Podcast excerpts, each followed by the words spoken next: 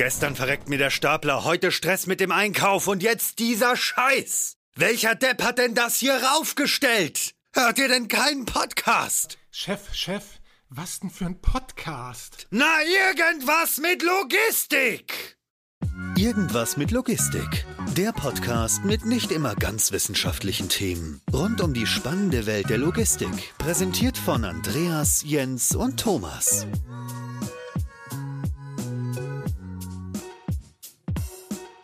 Ja, moin, liebe Zuhörer und Zuhörerinnen. Äh, wir sind jetzt im Dezember angelangt und haben heute wieder mal einen Gast bei uns. Neben Jens, der mich hier ein bisschen tatkräftig unterstützt Moin. heute, ist der Hanno bei uns.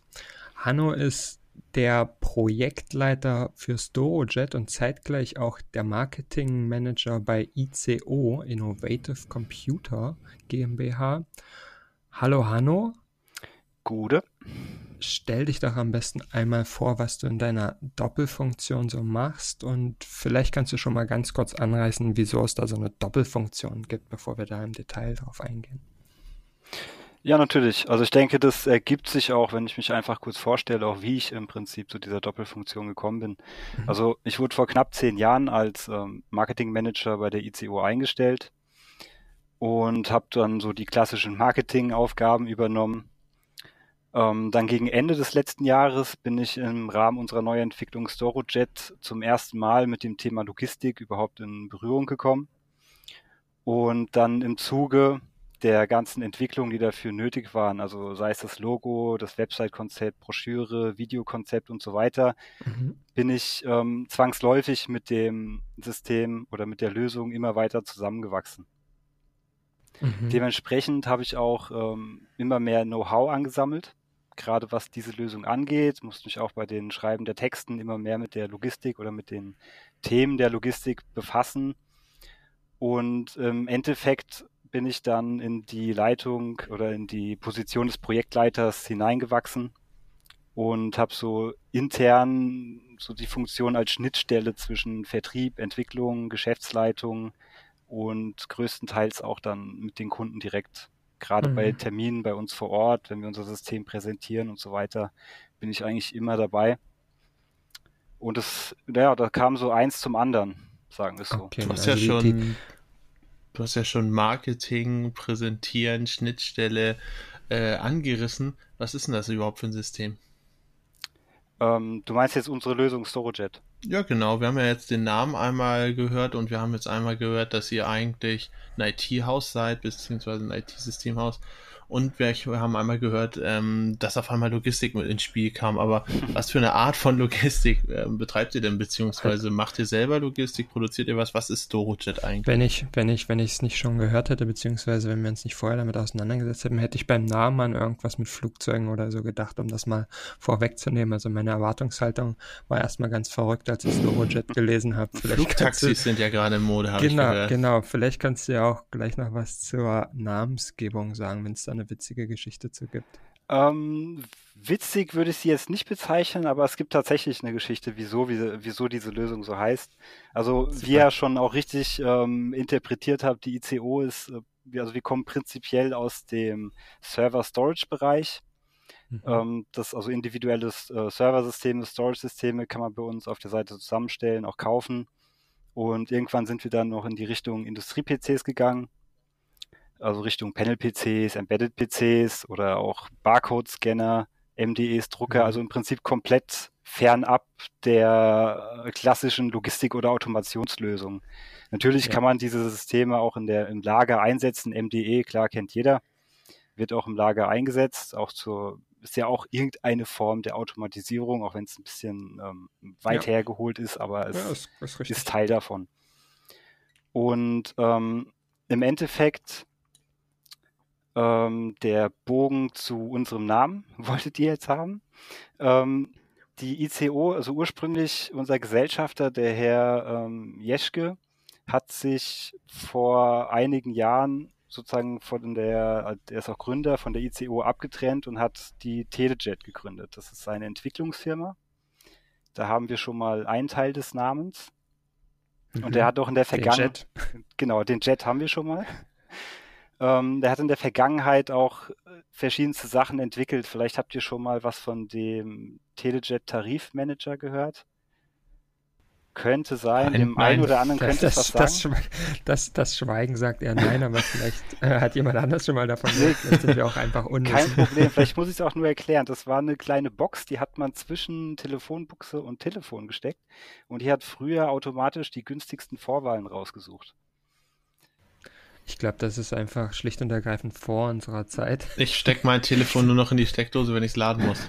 ja, genau. Also wir sind tatsächlich äh, vielleicht zu jung dafür, aber vielleicht kennen das viele. Ist ja, ist ja möglich. Okay, der Tele, der Telejet. Und wie kamt ihr jetzt vom Tele zum Storo? Ach so, Also ja, wir hatten Storage. das, Jetzt- genau, wir hatten das Jet schon sozusagen in der einen oder anderen, in, in dem einen oder anderen Namen drinne, was im Prinzip aus diesem Mhm. Hause Telejet mehr oder weniger kam als Entwicklung. Und das Ja. Storo ist dann im Prinzip eine Abwandlung von Store oder von Storage. Ja, ja, ja. Jetzt, als, du- als, als ich es mir gelesen habe, habe ich mir gedacht, Storo. Hä? Und dann habe ich gedacht, ja, Storage, ja, macht, macht doch Sinn. Okay, aber jetzt, jetzt musst du noch die Brücke schlagen, weil ihr als innovatives Computerhaus mit äh, Telejet, wie kommt ihr auf die Idee, irgendwas überhaupt in der Logistik zu machen, bevor du dann erklärst, was ihr überhaupt in der Logistik macht? Den Punkt haben wir noch gar nicht Nee, geklärt. das stimmt, das stimmt. Ähm, ist auch kein Geheimnis. Also im Prinzip ähm, fußt es auf zwei Grundgedanken, wieso wir zu dieser Lösung gekommen sind. Also es hat ungefähr vor acht Jahren begann oder begonnen. Und ähm, durch unsere Kundennähe, gerade bei Vorortterminen, auch bei ähm, in verschiedenen Hallen, Industriehallen, Fertigungsstätten, haben wir überlegt, wie wir unsere Kunden neben Auto-ID und zum Beispiel Panel-PCs weiter bei der Optimierung von Lager- und Fertigungsmanagement unterstützen können. Das war so der, Mhm. weil wir haben einfach gesehen, was vor Ort los ist und hatten das im Prinzip immer mal wieder mit, mit nach Hause gebracht und ähm, diskutiert.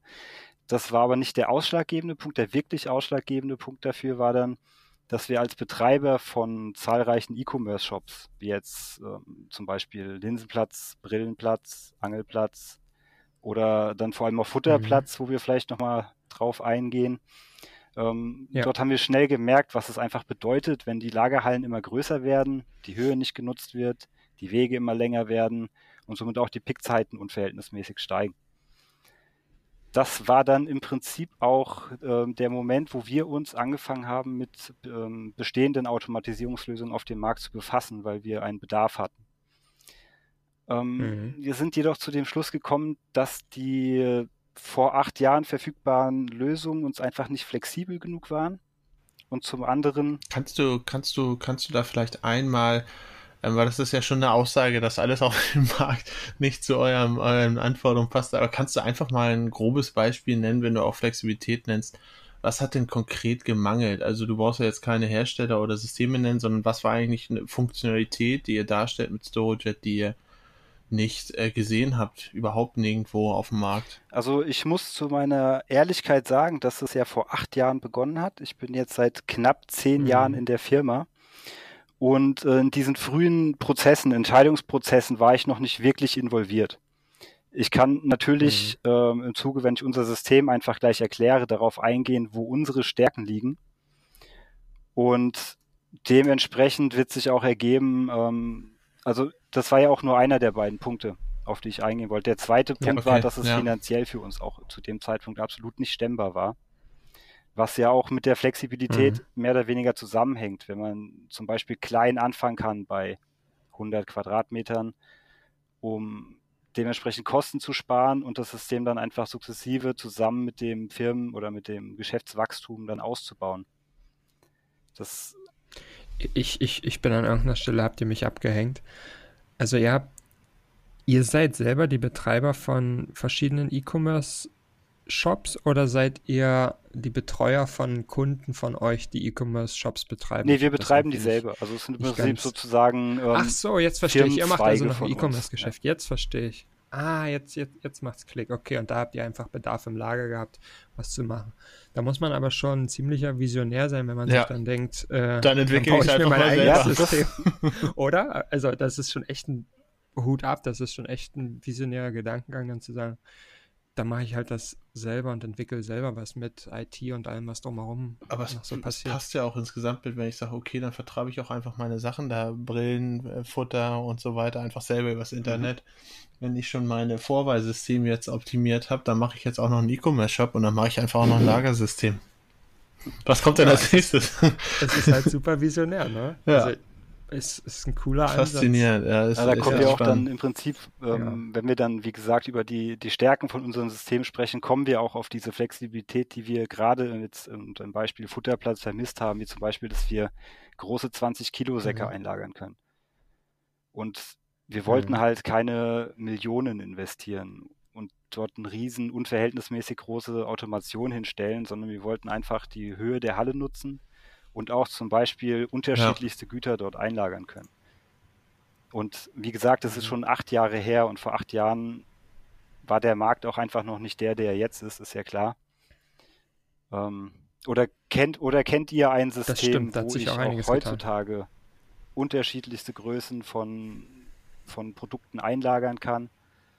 Sprechen wir zum Beispiel von 20 Kilo Säcken oder dann von einem, wo es Sinn macht, auch von einem kleineren Sixpack, Hundefutterdosen oder irgendwo Also eine Grundsätzlich werden mir da schon welche einfallen. Ja. Alle, allerdings äh, ist, ist euer System, wenn man, wenn man jetzt mal den, beziehungsweise die Kurzzusammenfassung von eurer Internetseite nimmt, dann seid ihr ja das erste automatisierte mehrstöckige Flächenregalsystem. Äh, das ist ja Mhm. so euer Slogan. Ähm, und das erklärt ja eigentlich schon ganz, ganz viel. Und sicherlich gibt's, wie ihr schon schreibt, das weltweit erste äh, mehrstöckige Flächenregalsystem. Und das ist tatsächlich etwas, was es in der Form, so wie ihr das baut, habe ich es zumindest noch nicht gesehen. Vielleicht gibt es irgendwelche Asiaten, kein Hate gegen Asien, aber vielleicht gibt es das schon irgendwo dort, keine Ahnung, das kann ich beurteilen. Aber bisher habe ich es noch nirgendwo gesehen, außer, außer bei euch. Mhm. Vielleicht kannst du einmal die Systemkomponenten, die es, die es bei euch so gibt, einmal erklären, damit man gedanklich sich das so ein bisschen vorstellen kann, wenn man es wenn man's noch nicht gesehen hat. Und dann können wir ja so ein bisschen auf Stärken, Schwächen eingehen und vielleicht fällt uns dann noch der ein oder andere vergleichbare äh, Fall ein, den es an Cases gibt oder an Systemen oder sonst irgendwas. Mhm, natürlich. Also unser System ist relativ einfach zu erklären. Das besteht aus einzelnen Grundflächen, die sind jeweils 1,6 mal 1,2 Meter und werden sozusagen in oder an Stahlsäulen eingehängt. Ähm, auf Basis dieser Grundflächen können wir eigentlich fast jede ähm, Lagerturm, ich nenne es mal Lagerturm, Lagerturmform realisieren, ob das jetzt ein, je nach auch Hallenbedingungen oder Hallenbegebenheiten von einem U-Form, ein Quader längst, auch je nachdem, wie man es erweitern möchte, in der Ecke anfangen.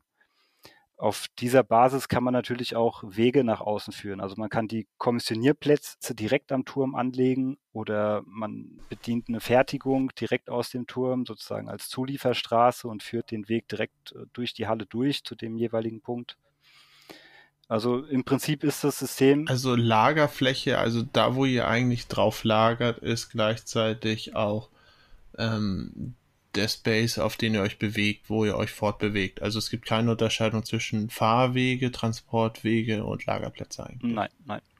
Dementsprechend können wir auch, je nachdem, wie, wie dicht die Lagerdichte oder wie hoch die Lagerdichte sein muss, können wir auch verschieden tief lagern mit den Anhängern hintereinander zum Beispiel. Ja. Die Platten an sich sind ähm, bedruckt mit einem Barcode. Die Roboter orientieren sich mit einer Kamera am Unterboden au, ähm, anhand dieses Barcodes und fahren dann dementsprechend durch das Lager.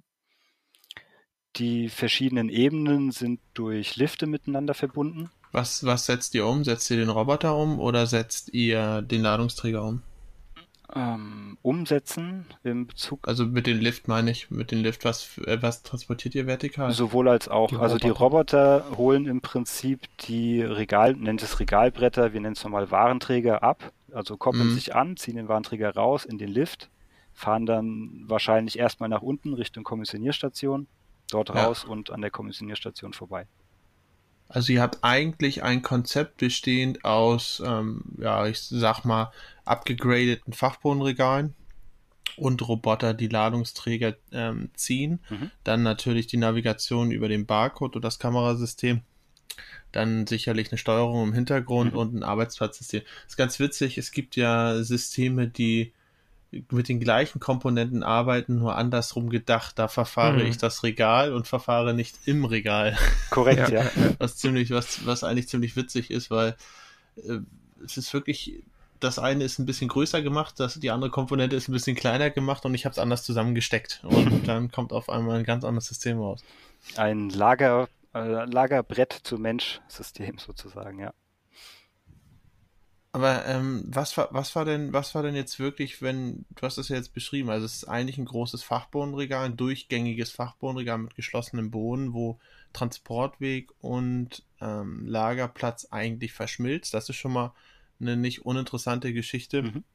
weil ähm, ich da viel Flexibilität gewinne. Ich habe den Vertikalumsetzer und ich habe dann den Vorzonentransport, äh, wie in anderem System auch, zum ähm, Platz. Was war jetzt wirklich das an dem System, wo ihr gesagt habt, okay, das habe ich nirgendwo anders gefunden? Ist es ähm, die Skalierbarkeit, der Preis, die Anpassbarkeit, Flexibilität für Ladungsträger? Ähm, was ist wirklich das, das Entscheidende gewesen, warum ihr euch entschieden habt, wirklich mal was eigenes zu entwickeln, was ja nicht so oft vorkommt, wenn man vor einem Problem steht, einfach so, ach, dann entwickle ich das mal.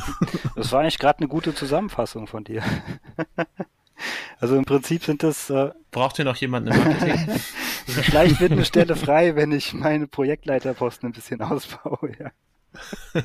nee, also im Prinzip sind das die, die Features, die du gerade aufgezählt hast. Also wir wollten möglichst skalierbar, flexibel sein, äh, möglichst redundant auch, was das System in sich angeht, wo wir vielleicht auch nochmal drauf eingehen können. Ähm, mhm. Kann euer System denn irgendwas auch überhaupt nicht gut? Überhaupt nicht gut. Paletten bewegen. Paletten, danke, danke schön. ja, gut. nee, alles nee, über. So einfach, so einfach lassen wir nicht davon kommen, Andreas. Na gut. Also derzeit sind wir bei maximal 20 Kilo Zuladung, was mhm. auch im Zuge ein bisschen der Entwicklung ähm, mit oder für den Futterplatz geschuldet war, da wir dort eine maximale Zuladung von 20 Kilo haben. Was, was ist der limitierende Faktor, dass ihr nicht mehr als 20 Kilo machen könnt? Der limitierende Faktor ist derzeit der Drehmotor auf der Rückseite, der das Warenbrett leicht anhebt und sich dabei einkoppelt. Sozusagen das ähm, Getriebe ah, okay. oder die, ja. ähm, die Feinmechanik dahinter einfach. Ja, ist derzeit, also das FTS-Gerät. Ganz genau. Mhm. Da es auch jetzt ähm, kein Ding der Unmöglichkeit wäre, das im Endeffekt nochmal ein bisschen aufzubauen. Ja. Wie groß ist denn euer Team, was sich mit sowas beschäftigt? Also, wenn man das jetzt mal zusammenfasst, ähm, technische Weiterentwicklung, Systemdesign, Marketing, Projektleitung und so weiter. Also, wie groß, mit wie vielen Leuten steht ihr eigentlich hinter dem Projekt StorageJet bei euch? Oh, zusammengefasst, ich kann es mal grob überschlagen. Wir haben ungefähr zwölf Leute in der Entwicklung sitzen, ähm, Projektleitung Marketing hatten wir ja schon. Ähm, unser Vertrieb, also unser genereller ICO-Vertrieb besteht, glaube ich, aus knapp, lass es 20, knapp über 20 Leute sein. Die machen das mit. Okay, aber die sind ja nicht exklusiv. Die sind, die sind nicht ja. exklusiv, wobei wir da gerade noch ein bisschen am, am Modellieren sind, was so die, die beste Lösung mhm. ist, einfach für das System. Ist ein bisschen schwierig, ne? Sind ja sehr, sehr unterschiedliche ja. Felder, in denen man sich bewegt. Und wenn man da irgendwie jemanden braucht, der man rekrutieren will, ist ein bisschen schwierig, jemanden zu finden, der IT-seitig fit ist, um, weiß nicht, Server, Hardware, irgendwas zu verkaufen und gleichzeitig ein hochkomplexes, in Anführungsstrichen, äh, hochkomplexes Logistiksystem kannst du ja einen Ausbildungsberuf entwickeln. Der wahrscheinlich nötig. Man muss ja nicht alles neu entwickeln. Ich dachte auch, als ich hier angefangen habe im Marketing, dass ich mit äh, Server, Industrie-PCs und Barcode-Scanner schon ein relativ breites Spe äh, Spe Weit gefächert, Spektrum ja. abdecken muss, aber ja, man lernt nie aus. Wie ist denn so die Resonanz? Nimmt man euch das denn, ähm, wenn man, wenn man angesprochen wird, okay, ähm, oh, ist ein ganz interessantes Projekt mit denen oder ein System mit denen, ähm, möchte ich mich mal austauschen. Jetzt mal ganz provokant gefragt, nimmt man euch denn ernst, wenn man sagt, okay, ja, wir sind eigentlich ein IT-Systemhaus und jetzt machen wir automatisierte Lagerlogistik mit ähm, möglicherweise hohen Pickzahlen, sehr flexible Gestaltung, sehr flexible Raumgestaltung, Anforderungen an den Boden und so weiter und so fort. Gibt es dann, dann Probleme oder ist das oft eine Hürde, dass man sagt, ja, aber ihr kennt die Branche ja eigentlich nicht so wie mhm. andere alternative mhm. Mitbewerber. Oder habt ihr euch tatsächlich Know-how dazu gekauft? Oder was? Und so, das, habt ihr euch Know-how dazu gekauft, dass ihr sagt, okay, dann, das ist jetzt nicht unser Kerngebiet, wir sind vielleicht innovativ unterwegs, wir haben ein paar Ideen, aber wir holen uns mal noch ein paar Leute dazu, die Logistik schon mal gemacht haben oder schon ein bisschen länger betreiben. Also der, also ich gehe mal gerade auf die zuerst auf die letzte Frage ein. Also stand jetzt ja. noch nicht. Wir sind ja auch erst seit Februar am Markt. Also auf, mhm. auf der Logimat Anfang des Jahres haben wir unser System zum ersten Mal der Öffentlichkeit vorgestellt. Ja. ja. Ähm, nach zweieinhalb Jahren Testphase. Und ähm, die erste Frage war. Die erste Frage ging eigentlich sein, also wir haben das auch ja auf der Logimat das erste Mal gesehen und mhm. ähm, hatten, hatten, wir hatten auch schon mal eine Folge hier in unserem Podcast, wo wir über die Logimat ähm, reflektiert haben und was es da Neues gab. Und eins der ganz wenigen wirklich neuen Ansätze über diese zehn Hallen, über diese Tausende von Ständen da, war wirklich euer System, was ja auch sehr, ähm, sehr, sehr prominenten Platz, äh, sag ich mal, da hatte. Auch ganz in der Nähe von Exotech Solutions, die ja auch einen relativ neuen Ansatz hatten. Also mhm. wirklich sehr spannend. Ich kann mir auch vorstellen, dass da sicherlich der ein oder andere definitiv stehen geblieben ist und sich das mal ganz genau anzuschauen, weil das ja schon ein anderer Einsatz ist. Was aber meine Frage dahinter war, ist nämlich genau das, Ach. wenn ich mir sowas anschaue und dann frage ich, oh, und was habt ihr sonst so gemacht? Ähm, was ist eure Projekterfahrung? Wo kommt ihr her? Und dann, ähm, ja, wir machen Server und MDE-Geräte, das soll jetzt nicht, das soll jetzt nicht negativ oder ähm, diskreditieren nein, nein. gemeint sein, sondern es ist halt einfach branchenfremd und das in der Branche, die ja schon teilweise konservativ geprägt ist und auf Sicherheit ausgelegt ist, gerade in Deutschland. Ja. Traut man euch das denn dann zu oder sagt man dann schon aus Prinzip, nö, die machen ja keine Logistik, die bleiben mal bei ihren Serverschränken und wir fragen mal die, die, äh, die, die üblichen 10, 12 Verdächtigen? Nee, das ist ähm, sogar eine sehr schöne Frage, ehrlich gesagt. Ähm, es gibt, ähm, sagen wir mal so, unterschiedliche Ansätze. Einmal natürlich, wir bekommen klassische Anfragen von Endkunden, Resellern, Consultern, OEMs teilweise, ähm, die uns einfach, die unser, das im Prinzip das Potenzial von diesem System erkennen. Ähm, zum anderen gibt es auch Kunden oder Interessenten, die zu uns kommen und sagen, entweder ihr oder keiner, weil bei mir sonst nichts anderes reinpassen würde.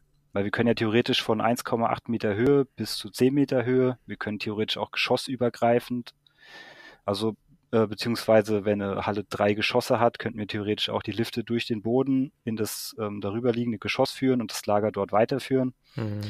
Ähm, oder eine direkte Fertigungszulieferung, hatte ich glaube ich auch schon angesprochen, ist auch definitiv möglich. Also sagen wir es mal so, es ist natürlich schwer in den Markt reinzukommen, wenn man keine wirklichen Referenzen hat, außer ich bin froh, dass wir unseren Futterplatz haben und dort ein schönes System hochgezogen haben. Das ist auf jeden Fall sehr hilfreich. Mhm. Ja, auf jeden Fall. Ähm, Gerade, klar, wir haben ein schönes 3D-Video auf der Seite, aber das ist natürlich immer mit einer bestimmten Skepsis betrachtet worden, einfach, weil es ein ja. 3D-Video ist, natürlich. Wir haben ja jetzt ähm, auch ein, ein Live-Video vom Futterplatz, das hatte ich euch ja auch rübergeschickt. Ich denke, da kann man auch schon mal ein bisschen besser sehen, ja. dass das System auch ähm, nicht gerendert funktioniert sozusagen. Und ähm, wir haben noch nicht mal richtig angefangen, Werbung zu schalten. Mhm. Das ist Fakt. Also das derzeit wird es, ähm, also man kennt es ja, zu viele Anfragen sind genauso schädlich wie zu ja. wenige. Ähm, derzeit bewegen wir uns so ungefähr bei zwei Kundenterminen pro Woche, was ich denke ich mal ein recht gesunder Weg ist, gerade in diesem frühen Stadium. Mhm. Ja. Und ähm, teilweise geht das Ganze aber auch schon ein bisschen weiter. Also es ist, ähm, vor zwei Jahren hätte ich niemals gedacht, dass eine Firma oder sagen wir mal ein Global Player aus Japan anreist, um unser System zu sehen, um über Möglichkeiten von irgendwelchen Kooperationen zu reden. Ähm, oder eine Firma, die durch Europa tourt, sich verschiedene Systeme anschaut, für gigantische Projekte und auch bei uns vorbeikommt. Also mhm. das ist teilweise wirklich ähm, sehr beeindruckend, in was. Das ist ja, das ist ja aber genau, genau dem geschuldet, dass ihr halt nicht mit der gleichen Brille da drauf geguckt habt, als ihr das gemacht habt. Ich meine, ja. wir hatten im Vorfeld natürlich auch, sowohl nach der Logimat als jetzt auch letztens erst wieder über euer System gesprochen. Und da fallen halt auch so ein paar Themen auf, wo man sich denkt, hm, das macht eigentlich aus logistischer Sicht, ist das wirklich würde man das vielleicht gar nicht so machen. ähm, das kann dann sowohl positive als auch negative Effekte haben, klar, aber letztendlich ist wirklich gerade durch sowas, dass man auch mal diese Konventionen ein bisschen durchbricht, mhm. sag ich mal, und sich auch überlegt, ich habe jetzt hier den Bedarf, den sehe ich hier. Ich gehe nicht daran und entwickle ein standardlogistisches Konzept mit den standardlogistischen Anforderungen, sondern ich habe wirklich hier gerade einen Bedarf, den habe ich selber und dementsprechend baue ich das auch, wie ich denke, dass das am besten ist.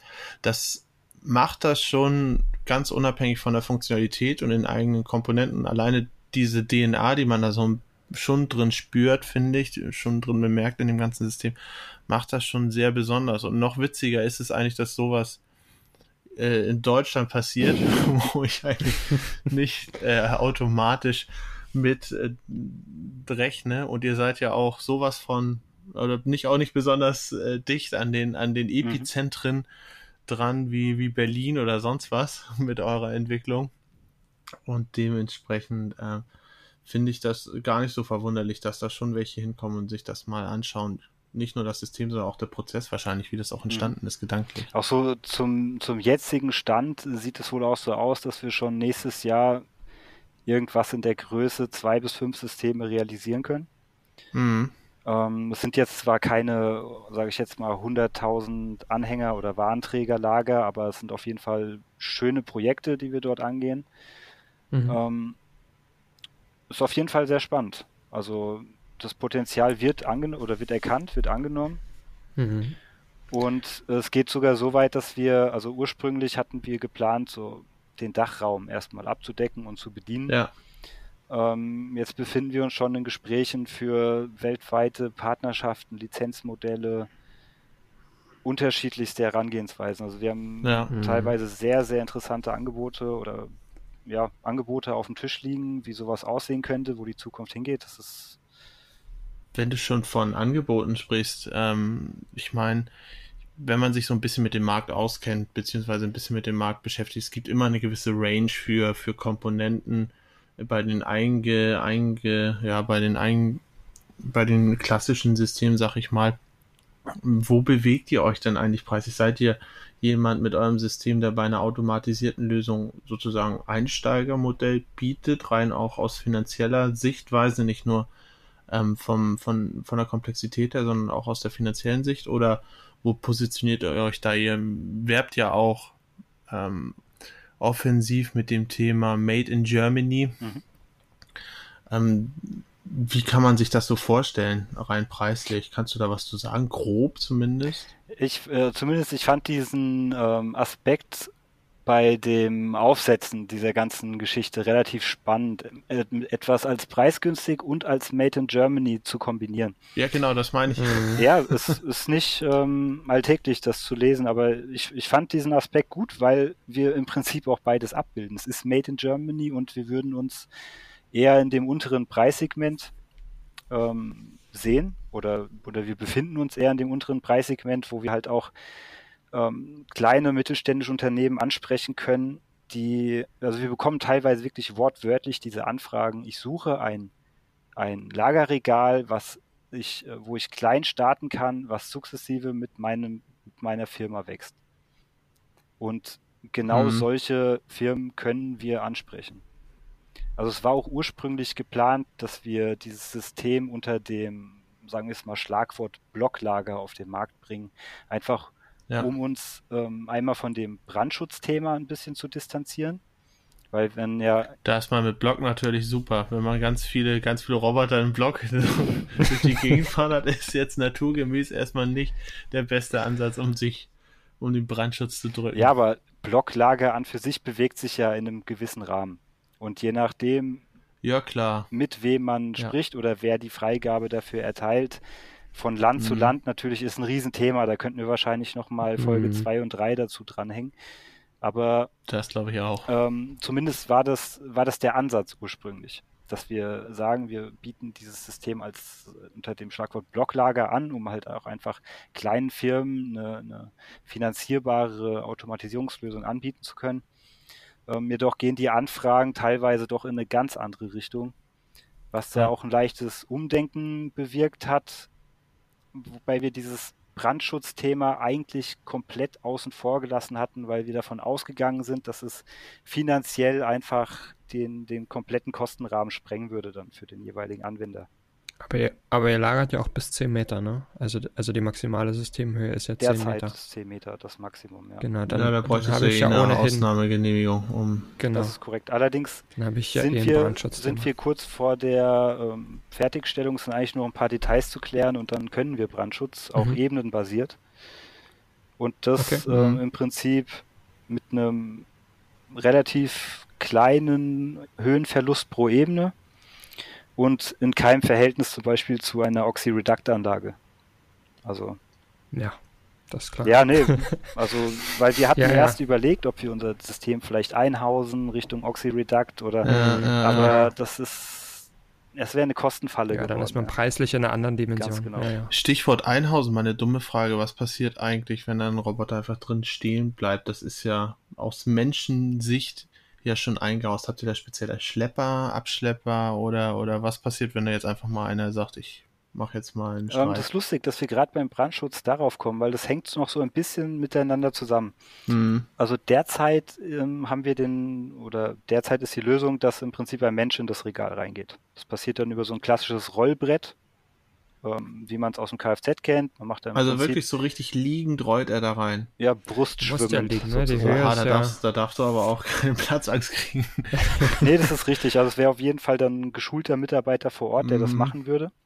ja. Ähm, sagen wir es mal so, den meisten macht es sogar Spaß. ja, vielleicht einmal, aber mehr Nee. wollte ich das nicht. Ja, es ist, also wirklich, wir haben viele Kunden, die auch sogar sagen, wir möchten da rein. Das ist kein Spaß. Wir wollen die Anlage nur, weil wir sie so warten können. ja, genau, so, weil die sich dann den, die, die Schwimmkarte im Prinzip sparen können und Brustschwimmen dann Ja. im Regal, ja. Nee, ähm, also kurz der Bogen zum Brandschutz. Also ein Ja. Abschlepproboter ist bei uns äh, im Prinzip in der, in der Testphase. Mhm. Ich glaube, ein, Mhm. ein, ein Entwickler würde jetzt sagen 3,5 Prototypen. ähm, das ist auch ein relativ interessantes System. Das ist dann ein von Menschen gesteuerter Roboter mit so einer Art Gabel und einem Luftkissen, Äh, in dem er im Prinzip den Roboter dann äh, über dieses Luftkissen dann ähm, anhebt und ihn dann bergen kann. Das hatten wir allerdings hauptsächlich in der Planung, um auch Ebenenabstände von zum Beispiel 17 Zentimetern realisieren zu können. Weil Ja. dort passt beim besten Willen kein Mensch rein. Ja, Kinder, ne? Aber das ist ein anderes Thema. In Deutschland vermutlich eher schwierig. Richtig, Ja. richtig. Nee, da, ähm, das, das war so der Hauptgrund, warum wir gesagt haben, wir brauchen einen Roboter. Wenn wir jetzt wieder in Richtung Brandschutz denken, wo wir dann pro Ebene, ohne, pro Ebene ohnehin noch mal ein bisschen mehr Höhe benötigen, Ja. wird es fast obsolet, aber ist noch nicht aus der Welt. Also ist Ah, das würde ich, das würde ich aber auch, weil, weil wenn da jemand rumrobbt und er macht einmal eine falsche Bewegung und haut da einen der Sprinklerköpfe auf, richtig. dann hast du gleich die ganze Anlage unter Wasser, beziehungsweise den Bereich. Also gerade da, ganz dicht an Sprinklern vorbei und mit Menschen und dann auch noch in der in der Lage, in der man das nicht unbedingt gewohnt ist, das kann ganz schön in die Hose gehen. Nee, vollkommen richtig. Das ist auch so ein bisschen der Punkt, warum wir diesen, Hm. diesen Roboter auch, ähm, warum wir nicht erst bei 1,5 Prototypen sind, sondern bei 3,5. nee, also es, wie es aussieht, wird es ihn geben. Allerdings ähm, sind wir ein bisschen gerade noch so ein bisschen am Abwägen. Jetzt auch Brandschutz haben wir jetzt erstmal vorgezogen, Ja. das Thema, einfach um dort auch Ja, eine Lösung ja. anbieten zu können. Wenn man jetzt Ja. anfängt, ein Projekt zu realisieren, was dann, keine Ahnung, sagen wir mal Aufbauzeit acht Monate hat, kann man auch natürlich diesen Rettungsroboter nochmal forcieren und dementsprechend auch Ja. pushen. Das ist dann kein Hexenwerk. Mhm. Mega Wie- interessant, du hast Wie jetzt verhält ein- sich da, sorry, wenn ich, wenn ich unterbreche, aber wie verhält sich das eigentlich, wenn, wenn jetzt ein Roboter bleibt stehen, ein Mitarbeiter kraucht da rein Mhm. und versucht den zu bergen, muss ich, muss ich das ganze System stilllegen aus brandschutztechnischen Gründen? Ich meine, der Mitarbeiter kommt da nicht so schnell raus, wenn es dann brennt. Oder muss ich eine Zone abschalten? Wie habt ihr das momentan geregelt? Also wenn es dann brennt, da hast du jetzt wirklich einen, einen, einen super Fall rausgesucht. nee, nee, nee, nee. Erst, erstmal erstmal die Situation, dass, dass ein Roboter bleibt stehen und ein Mitarbeiter kraucht da rein mit einem Surfbrett ja. und, mhm. und robbt da rein und im Zweifel ist das Ding auch noch viereckig gebaut. Das heißt, die Wege sind relativ weit, um da rauszukommen. Mhm. Muss ich, muss ich das ganze System stilllegen, wenn der Mitarbeiter drin ist, oder dürfen Zonen weiter weiter agieren. Also das geht ja so ein bisschen in dieses Thema, was ich vorhin angesprochen hatte, dass wir das System redundant aufbauen wollten, weil wir auch selber aus dem E-Commerce kommen und wir wissen, was es bedeutet, wenn das Lager stillsteht. Das gleiche, als wenn die Webseite ja. down ist, also oder vergleichbar ja. zumindest. Ja. Ähm, derzeit ist es so, dass ein Teilbereich vom System gesperrt wird, dass dann auch zum Beispiel mhm. die, die Aufzüge in der Nähe einfach in dem Moment nicht, nicht laufen. Aber das System an sich kann weitergehen, denn es betrifft ja nur eine Ebene Dadurch, dass mhm. generell chaotisch gelagert wird, kann auch ein Roboter dann im Prinzip die, die Aufgabe des liegen gebliebenen Roboters einfach übernehmen und das System läuft an sich trotzdem weiter. Mhm. Du, du hast gerade gesagt, ihr, ihr lagert chaotisch. Das ist gleich der nächste Punkt, den ich interessant finde. Ähm, wie, wie ist das gehandhabt mit der, mit der ganzen Lagerführung? Also welche Logiken gibt es da? Wie, auf euren Bildern sieht man, dass das so ein bisschen ja, mehrfach tiefe Lagerung ist. Das heißt, ich muss auch mal umlagern. Ist das komplett chaotisch? Gibt es irgendwelche Logiken? Sortiert sich das System selber um? Bereitet das irgendwie Aufträge vor? Wie ist das, wie ist das gehandhabt? Also da fange ich kurz von Grund auf in unserem System an. Also wir liefern im Prinzip mhm. eine Steuersoftware mit. Das bedeutet, ja. unser System weiß lediglich, wo steht welcher Anhänger. Also mhm. Anhänger 3000 steht auf Ebene 12 in Reihe 4 auf Platz 13 zum Beispiel. Die Warenwirtschaft, die ja im Prinzip mit unserem System verknüpft wird, verwaltet weiterhin, was ist auf dem Brett 3400. Ich glaube 3400 ja. hatte ich gesagt. Ähm, und dementsprechend kann die Warenwirtschaft auch zum Beispiel ABC-Klassen zuteilen. Das mhm. natürlich das, das, das heißt eigentlich im Grunde, und ohne es abwerten zu meinen, aber die Intelligenz muss ich mir selber bauen, beziehungsweise auf meiner Seite haben. Ihr bringt nur das System, das mir den Behälter bringt, den ich Ganz will. Ganz genau. Die Warenwirtschaft. Okay. Erinnert mich ziemlich, erinnert mich ziemlich stark auch, wie das System von Autostore funktioniert. Das läuft genauso, dass das System weiß, welcher Behälter steht wo, aber was im Behälter drin ist, wird eigentlich primär über das WMS darüber gesteuert. Das ist äh, definitiv sozusagen der gleiche Ansatz, ja. Mhm. Und dementsprechend kann man natürlich auch umsortieren oder auf saisonale Peaks reagieren, dass dann die Ware dementsprechend mhm. nah an den Arbeitsplätzen ist. So die, die Klassiker, sage ich mal.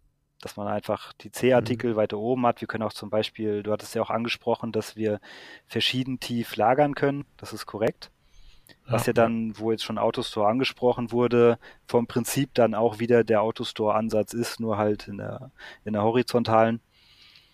Ähm, mhm. Dementsprechend können wir zum Beispiel in oberen Ebenen, wo C-Artikel liegen, auch tiefer lagern, wo einfach diese Zugriffszeiten nicht äh, vonnöten sind, wie jetzt bei A-Artikeln, Schnelldrehern, die unten, weiter unten lagern. Ja. Mhm.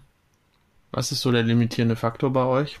Also, ihr habt ja reingeschrieben, wie viel ihr an Picks ansetzt zu schaffen, wie hoch ihr bauen wollt, wie viel ihr ziehen wollt, warum jetzt äh, pro Ladungsträger das Gewicht begrenzt ist, hatten wir schon mal gesprochen. Aber gibt es bei euch beispielsweise, wenn du schon vom Blocklager redest, ähm, eine Höhengrenze oder ist die 10 Meter wirklich hart daraus geboren, dass man versuchen wollte, den Brandschutz noch irgendwie ein Schnippchen zu schlagen? Nee, die 10 Meter kamen vor dem Brandschutz im Prinzip. Das war nicht miteinander in irgendeiner Form verknüpft. Wegen äh, Bodenlasten? Wegen was? Wegen Bodenlasten oder wegen der Statik? Ähm,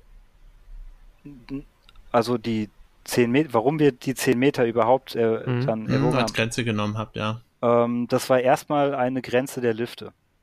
Okay. Das hat weder was mit der Statik des Regals noch mit der Bodenlast zu tun. Zumal okay. wir an, die, an den Boden eigentlich so gut wie keine äh, besonderen Voraussetzungen brauchen. Also im Prinzip, wo ein Hochregallager stehen kann und im Prinzip die gewisse Traglast gegeben ist, können wir auch unser System aufbauen. Das ist da relativ ähm, einfach. Ah, ja, jetzt kann ich mir gut vorstellen. Ich weiß auch, ich, oder ich kann mir vorstellen, warum das an den Liften liegt. Ja. Ähm, Wobei, da muss ich kurz einhaken. Wir hatten jetzt auch schon diverse Anfragen über 30 Meter. Ja, ja, das ist deswegen auch die Frage, weil gerade solche klassischen automatischen Systeme, die bewegen sich ja irgendwann, werden sie ja erst richtig, richtig, richtig spannend, so ab 12, 15 Meter und dann, wenn man Paletten redet, dann bis 40 Meter, 45 Meter hoch. Nee, aber ähm, klar, ich meine, man kann auch nicht alles direkt von Anfang an abdecken, gerade wenn ihr aus eurem Bedarf auch was entwickelt habt. Mhm. Ich finde es super, super spannend, was du uns erzählt hast und ja. vor allem die ganze Story finde ich, finde ich der absolute Wahnsinn dahinter. Ja, absolut. Und du hast einen richtig, richtig guten Überblick darüber gegeben, über eine Lösung, die echt spannend ist. Eine letzte Frage habe ich, habe ich persönlich aber tatsächlich noch. Und zwar, du hast ja jetzt Marketing gemacht, dann hast du Marketing gemacht mit äh, Serverschränken und jetzt bist du ja richtig in die, in, in die Logistik reingerutscht. Was hat dir denn bisher am meisten gefallen? Am meisten gefallen? Also, Logistik. ist es auf jeden Fall. Wofür schlägt dein Herz? Für meine Freundin. Oh, Grüße gehen an deine Freundin aus an dieser Stelle. Sie kann sich jetzt auf Spotify, iTunes und überall sonst auch hören. Ja, sagte er und war noch um 9 Uhr auf der Arbeit. Ähm, du kannst auch nochmal winken, Hanno, wenn du möchtest. Die schicken Smiley. Nee, ähm, also wirklich Spaß machen mir auf jeden Fall die Kundentermine, also der direkte Kontakt einfach mit den Interessenten, um auch das Feedback zu bekommen für dieses System. Das macht mir einen Riesenspaß, mhm. das System zu präsentieren. Das ist so, so was mir, was für mich im Moment diesen, diesen Job ausmacht. Natürlich neben den Kalkulationen und so weiter, natürlich, die macht man, aber das ist jetzt nichts, wo man, wo das Herz ja. schneller schlägt oder wo man irgendwelche Glücksmomente fühlt. Ähm, einfach dieses positive Feedback von den Kunden. Also ja, das, also ich, ich übersetze das dann nochmal. Du bist total jetzt in Logistik aufgegangen und alles, was du vorher gemacht hast, hat dir nicht annähernd so viel Spaß gemacht wie das jetzt. Genau, das wollte ich. Das ist wichtig. Guter Abschluss, Hanno. Danke dafür. auch das ist guter letzter Satz, Hanno. Danke. Nee, es stimmt tatsächlich. Also es macht, Sehr schön. es macht riesen viel Spaß. Ja, cool.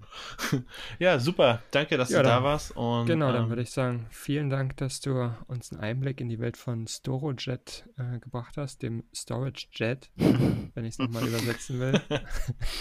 Und ja, vermutlich gibt es Redebedarf für drei Folgen. Äh, das, wir wollen aber die Leute nicht mit einer unendlich langen Folge langweilen, aber ich kann mir vorstellen, dass wir da nochmal was draus machen, wenn es ja. bei euch auch weitergeht. Sehr gerne. Naja, vielen Dank. Danke. Und ich danke ja, euch. Bis zum nächsten Mal. Bis dann. Ciao, ciao. Tschüss. Gestern verreckt mir der Stapler, heute Stress mit dem Einkauf und jetzt dieser Scheiß. Welcher Depp hat denn das hier raufgestellt? Hört ihr denn keinen Podcast? Chef, Chef, was denn für ein Podcast? Na, irgendwas mit Logistik! Irgendwas mit Logistik. Der Podcast mit nicht immer ganz wissenschaftlichen Themen. Rund um die spannende Welt der Logistik. Präsentiert von Andreas, Jens und Thomas.